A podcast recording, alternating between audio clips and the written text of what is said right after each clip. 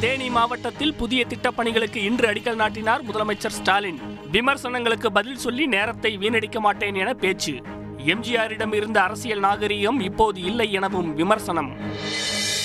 தனது வீட்டிலேயே இன்று மின்தடை ஏற்பட்டதாக எதிர்க்கட்சித் தலைவர் எடப்பாடி பழனிசாமி குற்றச்சாட்டு. மின்தடையை போக்குவது அரசின் கடமை என்றும் வலியுறுத்தல். பாஜக ஆளும் மாநிலங்களிலும் செயற்கையான மின்வெட்டு ஏற்படுத்தப்படுகிறதா என அமைச்சர் செந்தில் பாலாஜி கேள்வி. அம்பை அருகே பள்ளி மாணவர்களிடையே நிகழ்ந்த மோதலில் படுகாயமடைந்த மாணவர் சிகிச்சை பலனின்றி இன்று உயிரிழப்பு. மூன்று மாணவர்கள் மீது வழக்கு பதிவு. நாகையில் தேர் திருவிழாவில் சக்கரத்தில் சிக்கி தீபராஜன் என்ற தொழிலாளி இன்று உயிரிழப்பு. ஐந்து லட்சம் ரூபாய் நிவாரணம் அறிவித்தது தமிழக அரசு.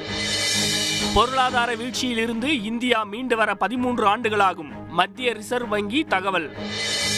இந்திய ராணுவ தலைமை தளபதியாக இன்று பொறுப்பேற்றார் மனோஜ் பாண்டே. முப்படைகளின் தலைமை தளபதியாக நரவனே நியமிக்கப்படலாம் என தகவல்.